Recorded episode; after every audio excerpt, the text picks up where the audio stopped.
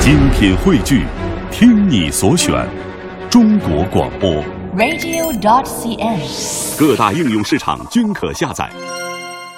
每晚九点到十点，喧嚣落定以后，倦意袭来之前，我都会带来一本书走进直播室。同样，我们会在这一刻认识通过文字跟我们一起分享这本书的这位新朋友。今天请到两位朋友走进我们直播室啊，我们带来的这本书是来自于常小虎的作品《秦腔》，呃，不是贾平凹的陕北的秦腔啊，这本他是讲李元航的这个胡庆啊，这个琴师啊，这个他的一个故事。呃，马上我们要请出今晚请到的两位嘉。宾，一本是一位是这本书的作者常小虎，还有一位是这本书的编辑徐慧慧。来，小虎先跟大家打个招呼。嗯，朋友们晚 上好。嗯，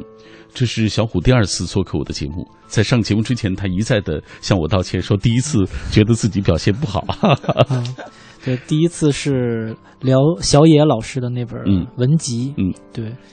然后也也特别巧，就是正好是随后他就给我评了在台湾评的那个华文世界的电影小说奖，而且小野哎对，也在你的这本书当中给你写序了。对对对，嗯，来，下面一位就是这本书的编辑徐慧慧，你好。你好，哎，呃，这是第一次做客我们的节目啊，哦嗯对，嗯未来会有很多机会。 哎，先给大家讲一讲你是怎么发现这本书的。啊、呃，到现在已经有一年了，嗯，呃，刚好刚好整整一年。去年的呃四月底，对，然后我正在休假，嗯，小虎跟我联系，我们之前也认识好多年了，但是一直没有做过他的作品，他跟我联系，我们我看的他给我发过来的这个嗯稿子，然后、嗯呃、觉得非常的惊艳，确实像当时我还没有看过蔡国荣老师的这个评语，嗯，他说对这书是惊艳，我当时看了也是这感觉，然后呢。深夜，我跟他在电话里面，我们就打这个国际长途，嗯，就说我第一个问题呢，可能很多读者也是跟我一样的有这样一个疑问，嗯，说你一个八零后的小伙子，你怎么对这个老北京的梨园行知道的这么多，这么透？这也是我读过这本小说之后最大的感触。呃、很多读者读读了以后都是第一，因为他说到的不仅仅是专业术语，不仅仅是那几个术语而已，嗯对，其实他深入到这个梨园行他好像已经、嗯、已经深入到这个琴师，嗯，这个这个伶人的这个这个身体里，他知道他们对这个琴的感情，嗯。啊，写的像他自己的事儿似的，而且他也写到了属于现在在这这种时代大潮当中一个京剧团的这种兴衰变迁。对，嗯，所以当时我们就，呃，这个这个电话之后，我就确定要做他的。虽然不管我不管这个书的这个，嗯，呃，市场当时没考虑这个事情，嗯、确实觉得内容特别好，嗯，呃。就所谓有出版价值嘛，是吧？然后把它给做了、嗯。刚才小虎也提到，就是这本书获得了，就是小野给你颁奖啊，嗯、获得的是二零一四年的第四届华人电影小说奖首奖。对对对、啊，当时自己的感觉怎么样？对，其实当时那个参判就是投稿到评奖，我的整个过程我完全不知道。嗯。然后到最后他们公布嗯复赛。的时候，在官网上我才看到，嗯，然后他们邀请我去台湾领奖，整个过程其实，呃，不在我的呃预预想范围里边，因为当时是收获确确定要发发表在收获杂志上，嗯、然后台湾这边真的是一个惊喜，嗯，然后尤其是首奖，我也我也挺没有想到的，然后包括小野老师他们也说，呃，他们以前觉得对中国传统文化保留的最好。的地方可能是在台湾，对。但是他们看完这个小说以后，他们觉得这个说法可能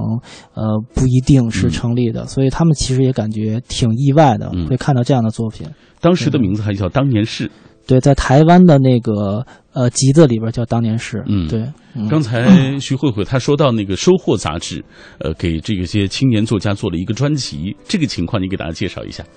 呃，这个可能小虎更清楚一点。当时发的是不是这个全本，是吧？是更短一点的那个中篇小说，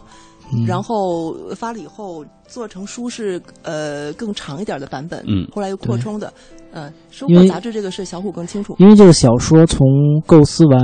然后到创作完以后，嗯，呃，收获杂志的编辑看到以后，就也是确定要定稿要发的，然后最后发发了以后，他们就他们又是在呃去年的十月份吧，又搞了一个呃青年作家的一个论坛，然后我们一起去上海参加了活动，呃，所以这个小说其实给我带来的惊喜和。就是他他回馈给我的结果已经很多了，从台湾获奖到收获发表，再到他在内地出单行本，我觉得这个小说这个作品带给我的已经是远远超过我的预期的设想了。嗯对对对，所以，我们今天品味书香就要为大家隆重的介绍来自于常小虎的这部小说啊，一个小说单行本叫做《秦腔》。以下我们要透过一个短片来了解这本书的相关内容。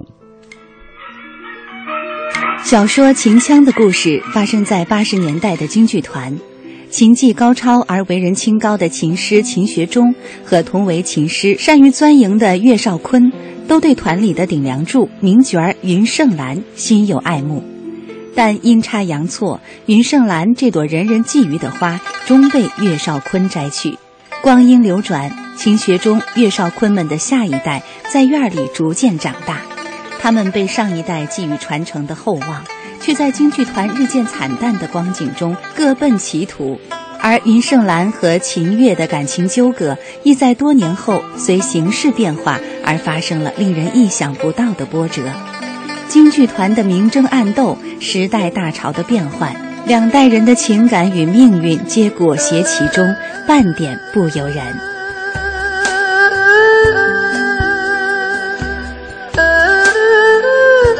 我们透过这个短片了解了这本书的大致的内容啊，讲述了两代人，呃，在这个京剧团的这个所谓兴衰啊、变迁当中，他们两代人被其中啊、裹挟其中的那些种种的一些故事，有情感上的，包括有个人遭际上的啊，命运当中的。呃，刚刚其实徐慧慧也提到了一个问题，就是你怎么会对那个梨园行那么熟悉啊？大家都觉得特别好奇，给大家讲一讲这是怎么回事儿。呃，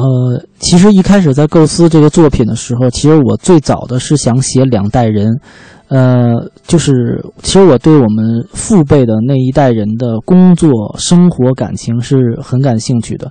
呃，然后我其实呃最早的时候，我从小生长在南城，所以我对那里非常有感情。嗯，尤其是其实你长期的处于在一个生长环境里，你你你就是置身其中的时候，你对它的感觉是其实是呃是是不是很浓烈那种的。当尤其当你搬家了以后，后来我们搬到了南四环外，我的嗯我的家里，然后你再回到你曾经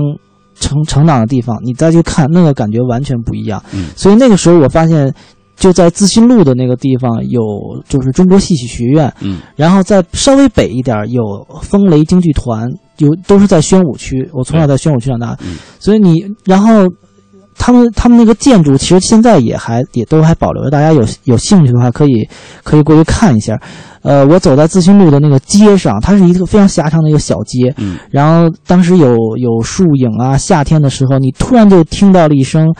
吊嗓子，一个一个女孩子在吊嗓吊嗓子，你就听到了。呃，我就我就伸过头去看，透过树叶嗯去看她的那个样子，我我其实看不到她脸，我看到了一件好像是黄色的连衣裙。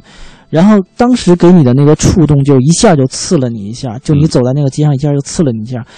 你就感觉哎，我为什么不写不写他们呢嗯？对吧？我我虽然是，其实我其实是个外行人，嗯我无法判断他吊嗓子是是在好坏啊，他在干什么。但是那一下就给你一个触动，嗯然后我就联系到了，就是他们那个学校的琴师，他既是剧团里边的呃演奏师嗯，同时也教书，然后他是非常，他是给我他们这一。那一波人给我了好大的这个呃一个一个鼓励，也给我了好多的帮助，嗯因为他们因为正好他就是老师，他正好就又会说，所以我就是走进了他们，然后他们告诉了我好多事情，嗯好多故事。对对对，嗯也就是说，他在这个过程当中其实是做了很多的功课，深入到那样的一个剧团的环境当中去了。对对据对说他当当天我们打电话在聊这个书稿的时候，嗯他跟我说他卧底才点了这个一个一年半，去去了解这个梨园行的一些细节。嗯当时我就觉得这是这作者非常的特别嗯，他很用心嗯，他很努力。在这一点上，好像小野和你的评价也是很的一致，对就是他觉得现在还能够就下这么多的功夫、嗯啊，深入到你所要表现的那个场景当中去，呃，要要很做不这么容多易的功课是很不容易易的事情。对对，其实我不是那种就是特别能够，就是说呃，比如在凭空去创造一个东西的那种东西，呃，我自己会觉得不太牢靠。我一定要，呃，先去问一下谁，然后先做一下前期的素材的准备工作。包括那个时候，我记得特别清楚，是一二年的，一二年的十二月二十二号，就是也是京胡的一代大师江凤山先生，嗯他好像正好去世了，所以我当时我们是我当时正在采访这个，然后就那些琴师就是谁见到我都在提这件事，嗯就是姜老爷子去世啦什么什么的。然后我我说我说姜凤山能到什么地步能够我我我知道他是梅兰芳的御用的琴师，嗯他们跟我说那一代琴师最因为琴师在梨园行里边它属于下手活，嗯就是你要配合呃你角要儿啊对，你要配合角儿，嗯你不能拉的你太好了也不行，嗯你你你拉慢了也不行，你要你要捧着带着这个拖着这个角儿去、嗯去表现，然后呃。最好的，我我听到的就是说，所有的那个呃演演员准准备就位了以后，单会请琴师嗯上台，所有人等着他上台，给他一个掌声。嗯这是在呃这是在琴师这个行业里边就是没有的，嗯只有到呃江凤山这个层面上才有。这是在这个也叫辈分，也叫规矩。嗯我是被这种梨园行的规矩和辈分所感动，我我想走进他们，听他们的故事。嗯，对刚刚小虎也给大家介绍了，就是说，实际上这一方面来自于他的卧底啊，深入的这个采访和调查；另一方面来自于他在日常的采访当中所了解到的一关一些相关的一些知识啊，相关的一些情况。那关于小虎的情况啊，他是一个媒体人，我们以下也透过一个短片来简单的了解一下他。作者常小虎，原名常凯，八零后，作家、媒体人，写过剧本，开过专栏，混迹平媒、网媒、自媒体。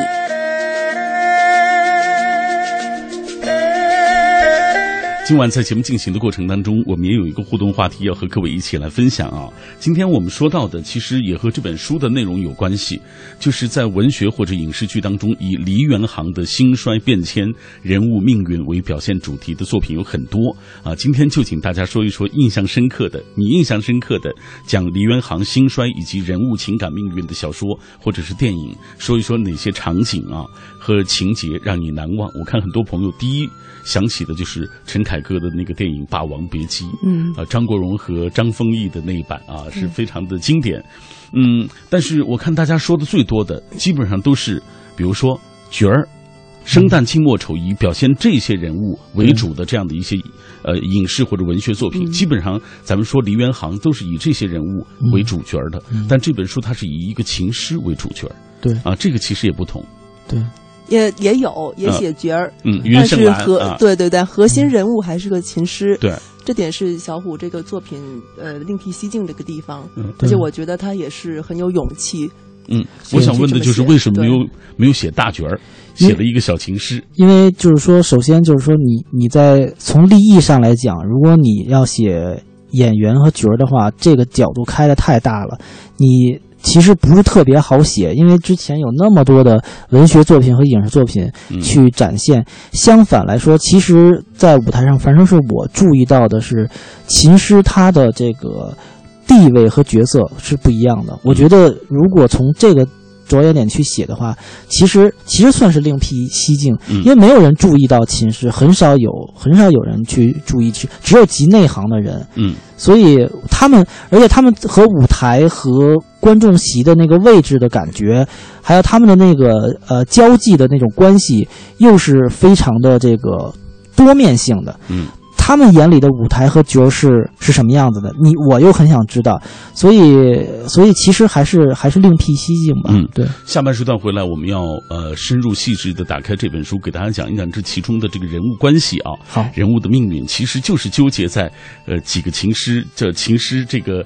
呃秦学忠呃岳少坤啊、对他们之间还有这个呃咱们所所所说的这个名角儿云胜兰啊、对他们包括他们后来的子女之间两代人之间的这种情感感纠葛。嗯，来这一时段，我们先来看一看大家的留言。风信子的花语，这位阿姨说，她说目前非常喜欢像我们中央人民广播电台娱乐广播《纪实传奇》第二次正在播讲的裴艳玲传。以前认为她是唱河北梆子的名角儿，现在才知道她学京剧出身，有毅力，能吃苦，敢爱敢恨，对艺术执着追求，非常感动。真是台上十分钟，台下十年功。任何靓丽的背后，其实都有常人难以忍受的汗水和泪水，甚至伤痛。其实你看，这个秦学忠他在成长的过程当中啊，也有很多不为人知的一些故事，包括云胜兰啊，这个等等啊，云师傅等等啊。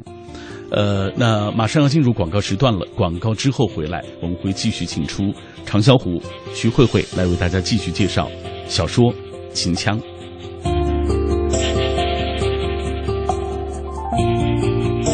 夜色阑珊，品味书香，对话自己。我是小马，在这一段电波当中，我每天都做着同样的事情，就是在喧嚣落定以后，倦意袭来之前，带着一本书，能够走进直播室，和各位一起来分享。其实，呃，我说不清楚，在浩大匆忙的北京城，在。遥不可及的网络的另一端，有多少人在这一刻聆听我，和我一起走？我只是想，也许这样的坚持，慢慢的就会有更多的人认可，和我一起在书香弥漫当中回归安静。这就是我主持的品味书香。今天晚上我带来的这本书叫做《秦腔》，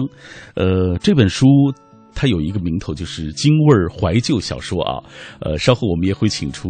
呃常小虎给我们具体解释一下啊。来，呃，这本书的这个秦腔，它的主人公是梨园行里拉京胡的一位琴师，而京剧团的明争暗斗、时代大潮的变换，也势不可挡的会对两代人啊他们的情感和命运有所冲击。呃，那今天为了更好的为大家介绍这本书，除了请到了常小虎，还请到了这本书的编辑徐慧慧。呃，在节目进行的过程当中，我们也欢迎大家通过微博、微信的方式来跟我们分享你所看过的呃一些以梨园行的兴衰变迁和人物的情感命运为表现主题的这样一些作品，无论是文学作品还是你所看过的电影、电视剧啊，大家都可以分享。接下来咱们这样继续看一看大家的留言吧。呃，有人提到了。呃，黄蜀芹曾经导演过的那个《人鬼情》啊，在哦应该是上世纪九十年八八九十年代的时候，对对一部啊老的影片啊也非常不错。主人公秋云艺海生涯艰辛坎坷，虽然最终艺术事业空前成功，婚姻却是一败涂地，无法得到应有的幸福。他所扮演的钟馗多次出现，啊，这个一曲来到家门前，家门多凄冷，有心叫门开，又恐妹受惊啊。最后与秋云的心灵对话，折射出了内心深处的矛盾和压抑，纠结不清的心理状态。每看一次，感受都会让人有不同。嗯，这是大家在分享他们看过这样的影片之后的感受。来，记忆长歌，他说：“粉墨梨园，演尽世间悲喜。梨园子弟戏里戏外都是人间传奇，荡气回肠，直击心灵。比如说芳芳的《水在时间之下》，身世悲惨的小女孩水滴，虽然刚强抗争，最终成为红极一时的名伶水上灯。呃，还有但。”呃，这个不祥的宿命也是如影随形。爱他的，因为他而家破人亡；不爱的，又因为他惨死。恩怨是非，似虐非虐，啊、这个终消解于时间永恒当中。读之柔肠百转，怅然若失。还有荷兰鸣笛，我们再来分享他的留言。他说：“天地大舞台，舞台小天地，台上台下都是戏，又都不是戏。生旦净末丑，无非他你我。呃，唱念做打看仔细，红脸白脸扮出来都是华夏子弟。戏中戏，戏外戏，台上台下共珍惜。梨园题材的魅力就在于此。”《霸王别姬》程蝶衣与段小楼，台上霸王虞姬生死恋，台下对大师兄也是暗生情愫。人生如戏，戏如人生。书中的人如此，你我又何尝不是如此呢？呃，然后他觉得这个魂不绝，彼此戏中人，戏里戏外是人生。嗯，写的很美啊，把我们的人生和这些戏剧也联系在一起。还有人提到九十年代的时候看过一部。呃，电视剧啊，如今想起来，这部电视剧是阵容很豪华，就是武生泰斗啊，演员大多数都是北京人艺的演员，觉得他们具有非常浓厚的这种这个老北京的这种气韵。其实读这本书，我觉得也让人这个字里行间都能感受到北京文化对非常于深哎厚嗯北京文化对于小虎的这种影响啊，京味儿怀旧小说 啊，啊，其实因为自己从小就是生长在南城，嗯其实其即便是现在，呃，在宣武区、在崇文区也都保留着最好的北京这个城市的大致的风貌。呃，所以其实走在走在那里，其实每一条街，呃，每一个巷口，你还能够感觉到曾经的那那个那种感情和感觉。嗯，所以在这本书里边儿也会有老北京的那种市井的插画儿，没错没错包。括书签做的都很精美，其实。嗯嗯呃，徐慧给大家介绍一下这些插画是怎么是请的哪一位？嗯，是是小虎的一呃个对，是我一个朋友，嗯也是我对一个美术老师嗯，他自己手绘的钢笔啊画嗯，他画的这些场景是什么？给大家讲一哦讲。啊，他画的都是南城的南城的东西一些情，景对对对嗯，从那个永定门一带一直到菜市口啊，嗯一直到呃樱桃园啊、陶然亭什么的嗯，还有法源寺。呃后街啊什么的，因为因为这这个老师他也是南城人，嗯对他他画的就也是一般的一个小说的插图啊，都是这个小说的人物、小说的情境的一个一个一没个错呈现。嗯但是这本书呢，却不是。你会发现说，小说是小说，它里面有北京的这种味道，嗯，北京的方言、北京的胡同，但是它不是。不插画呢，不是在画这个小说的事儿，它就是一个南城的组图，其实一个独立可以独立欣赏的一组图。嗯，非常为什细么腻化的。为什么啊这样呢？就是小虎，我在跟他沟通的时候呢，他一一再的强调说，首先我想要，我有一个就是志向，嗯想要通过我自己写的这个京味儿小说来，呃，扭转王朔以降的、嗯王朔以来的，嗯，人们对京味儿小说的一个不好的印象，嗯粗鄙、粗话，嗯吊儿郎当、插科打诨嬉皮，啊哎，对，就没个正形，嗯哎，他想他有这么一个愿望，想要通过他的非常认真的这个京味儿小说的写作，来扭转这种对京味儿小说不好的印象。而这根子里呢，也是他对北京老北京一个非常非常深厚的感情。嗯。对，好，呃，年轻的常小虎却有如此的这个志向，哈哈， 起码他有这样的想法，有这样的嗯对信念、啊。对好，呃，接下来咱们说了啊，要给大家讲讲人物，对对啊，对呃，我呃，徐慧慧，这样，你先跟大家来分享一个这本书当中你印象深刻的人物，哦，那肯定是秦学忠了。嗯，他这个小说一开篇第一句就把我给震到了。嗯，我我相信很多读者在读这个小说的时候，一开篇也可能会有跟我一样的感没觉。错，嗯秦学忠很独，嗯，独是孤独的独，独立的独，嗯哎，对，我不知道这是不是一个北京的一个方言算，是嗯是吗？就是但是常我用看的着语言。是吧？但是我看是觉得很新鲜这么一个说法。嗯他这个秦学忠呢，当然他是这个呃小说的一个绝对核心人物，嗯是个呃很毒的琴师，嗯呃，他这个毒呢，就是有可能有各种各种可以各种解读吧，但是呢，在我看来，他就是最重要的是他已经把这个对他的世界里面没有别的，只有琴，嗯只有这个技艺，嗯对，然后呢，以至于他的那种对庸俗俗世社会该有的，呃，嗯规则，他都不懂。嗯，对他只一心一门心思就沉浸在这个琴的你看那个记忆里岳少面坤就特别的油滑，哎，对，和他所以相最比嗯后，所以最后这个云盛兰会被他给摘去了嘛？是，嗯嗯，他不懂，嗯，对。然后他的他的所有的，他可以说，呃，他的灵魂就是一把琴，嗯和这个琴是合而为一的。嗯然后呢，他的整个呃人生价值是和他这个手艺，他把它划等号了没错啊，啊，对。那最后，他的儿子经过两代人，经过这个这个时势的变迁，你看，已经这个这个京剧已经示威了，京剧团已经示威了，嗯呃，这个这个已经没眼看就没有活路了。但是呢，他儿子要去要去呃南方去去做服装，嗯，就找一条活路的时候，他同意的方式竟然是 做戏服，你最后能来给我们做戏服吗对？对对，那他儿子那个那个很很轻很轻蔑的那个那个笑，笑啊嗯，让我觉得很震撼。就是到这到这里，你会发现说，一个把他的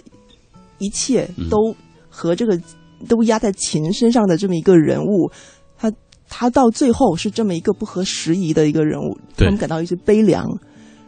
嗯而这个悲凉。在整个小说里面没有出现过悲，没有出现过他说呃小虎自己跳出来说我要对这个人物的一种一种一种呃怜悯啊、可怜啊、心疼没有。但是呢，从这个细节上，人物的整个呃发展逻辑到最后，你会觉得贯穿其中都是悲凉。嗯京剧团的示威到人物的最后的这种这种不合时宜的这种嗯命运，整个悲凉都贯穿其中。读完以后，心里呢，呃，非常非常难受。嗯啊，我在看这本书的时候，我就觉得这本书它的文字其实，呃，它一方面是很很令人惊艳啊，嗯另一方面我想用两个字，就是克制，它没有过分的去对渲染那种对悲啊，但是你又会觉得你字里行间透出的那个气息，你觉得真的是他其嗯实话说话说三分，小虎他的功语言功力很老道，嗯不像一个八零后的小伙子。嗯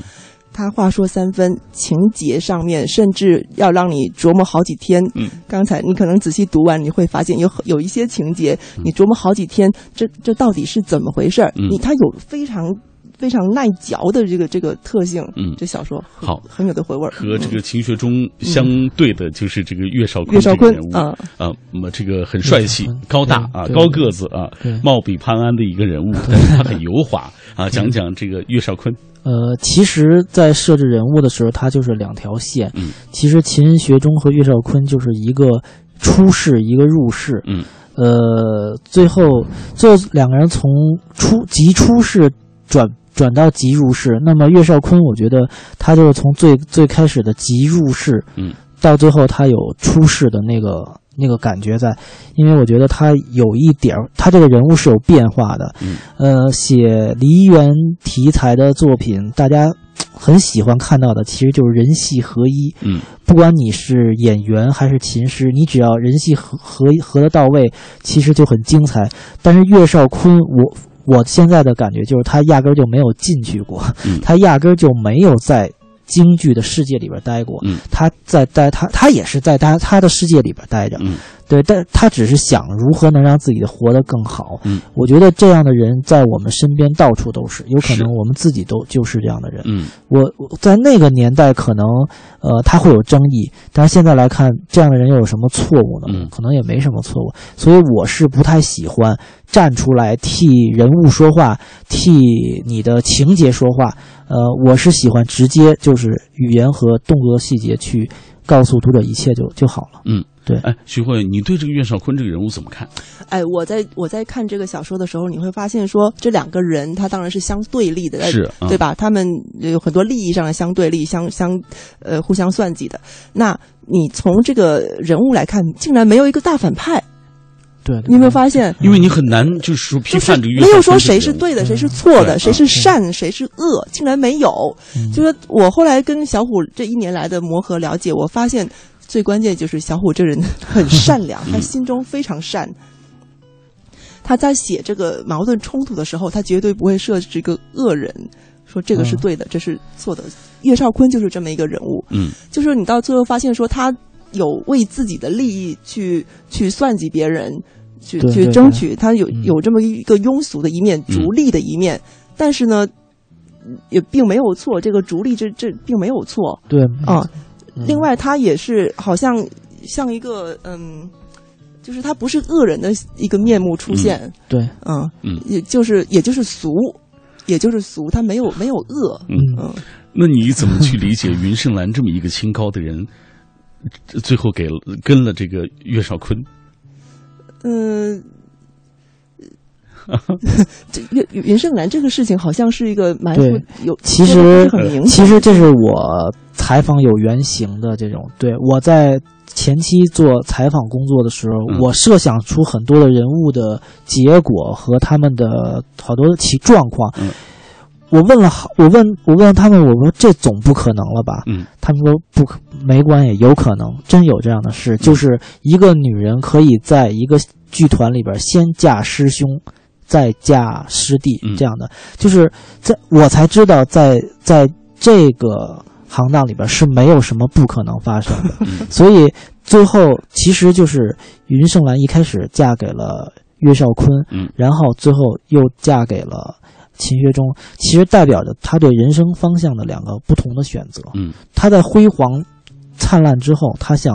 找一个跟自己能够有融合的生命在一起。嗯，对，所以其实就是不同的选择，对。但是他他云盛来本身是有很孤傲的一面，嗯，是有很拔拔尖儿的一面。嗯但是当当他经历过了以后，他觉得可能一一切不过如此吧。嗯对对对嗯，所以这个也能理解。呃，总之这也是人性的一种复杂性的一种表达对啊对。对，没有定数。对是，嗯各位，你正在听到的声音来自于 FM 幺零六点六中央人民广播电台文艺之声，品味书香，每天晚上都会带来一本新书和各位一起来分享。今天我选择的这本啊，是来自于常小虎这本书，曾经获得了呃二零一四年的这个华人世界的呃第四届华人电影小说奖的首奖。呃，那我们今天特别请到了这本书的作者常小虎，还有这本书的责任编辑徐慧慧走进我们的直播室。以下我们继续透过一个短片来了解这本书的相关内容。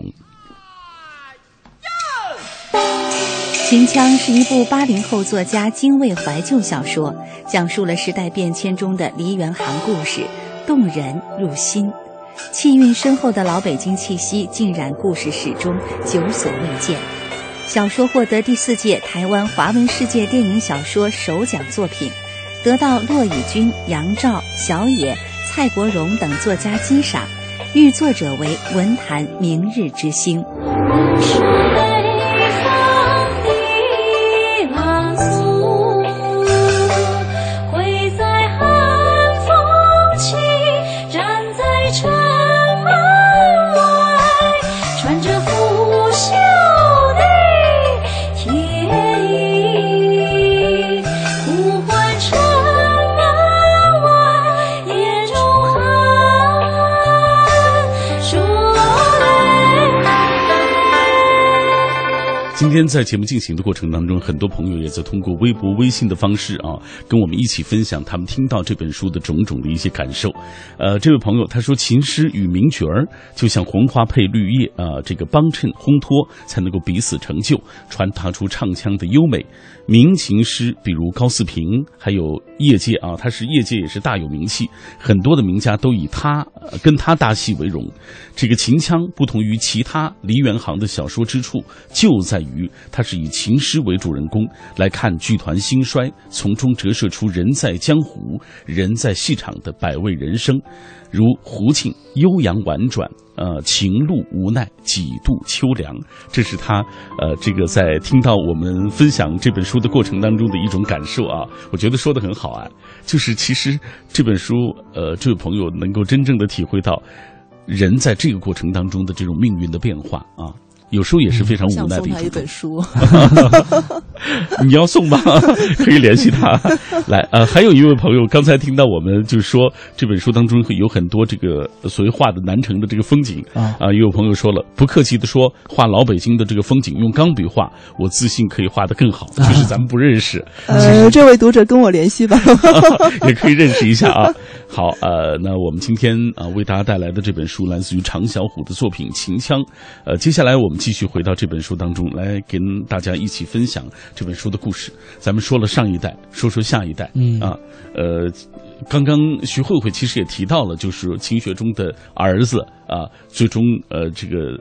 做戏服，嗯，嗯他通过这样的一种方式，其实也在延续着所谓父亲的这种对于这个呃京剧的这种热爱。对啊对对。他这个呃第二代的这个命运，给大家讲一讲。呃，其实一开始在构思的时候，我是在想，其实做父亲的话，呃，你是如何在看待自己下一代的人生选择？你是希望他成功，但是离你自己越来越远呢，还是你希望他，呃，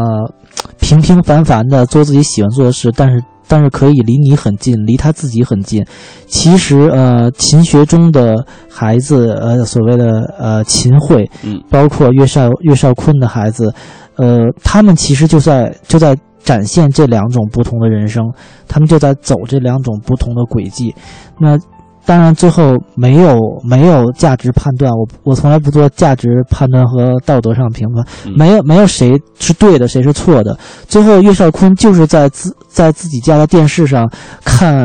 呃各种的京京剧的演出，看自只能在电视上看到自己的孩子，嗯但是秦学忠可以天天和自己的孩子在一起，呃，我觉得孩子要找出路，但是那个出路是他们自己的，嗯呃，不要因为你是呃这一这一这一代的杰出的领袖一样的人物，你就一定要把你这个基因一定要附加在孩子身上。当时我在写的时候是有这个想法的，嗯即便到现在也是这样。对，嗯，呃，其实徐慧慧，我在看到最后的时候，我真的觉得挺悲凉的，就是孩子的命运是这样，呃，这个你怎么理解？啊呃，他其实他在跟我跟我说，最早他要写的时候，其实就是写呃这个这个呃父母和孩子的关系的这么一个一个取舍的，就是有两种可能性，那么哪一种哪一种比较好？他嗯原来想写这个，但是写着写着呢，就变成了。呃，他已经这个作者已经自己没法控制 这个情节和嗯角色的发展，嗯由着这个角色的这个这个呃，觉得这个逻发命运逻辑发展下去，写成了哦这个这个琴师自己的一个悲凉悲鸣的人生。 就是他最初的想法是想表达两个不同的长辈如何对待自己孩子的问题，就是上一代人啊总会对一厢情愿的把自己那个成就或事业的对 嗯那个那个情感寄托在孩子身上啊，呃，强加在下一代身上。但是孩子这个，说实话，他有自己的生活方式，有 这个是另外一个个主题的问题对了。对对对对啊，对，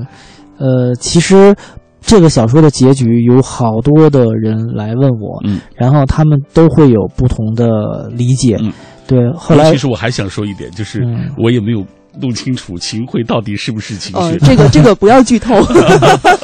对对对就是没有还秦没有桧定数。呃秦桧是不是是不是那个云上阳亲生的？是不是那呃嗯个秦学忠亲生的？对这个呢，读者自己看了小说以后呢，可以自己呃有一个有一判断个想法。对对对对对，其他其实他很爱对这样子，就是话说嗯三 分呃啊， 对。其实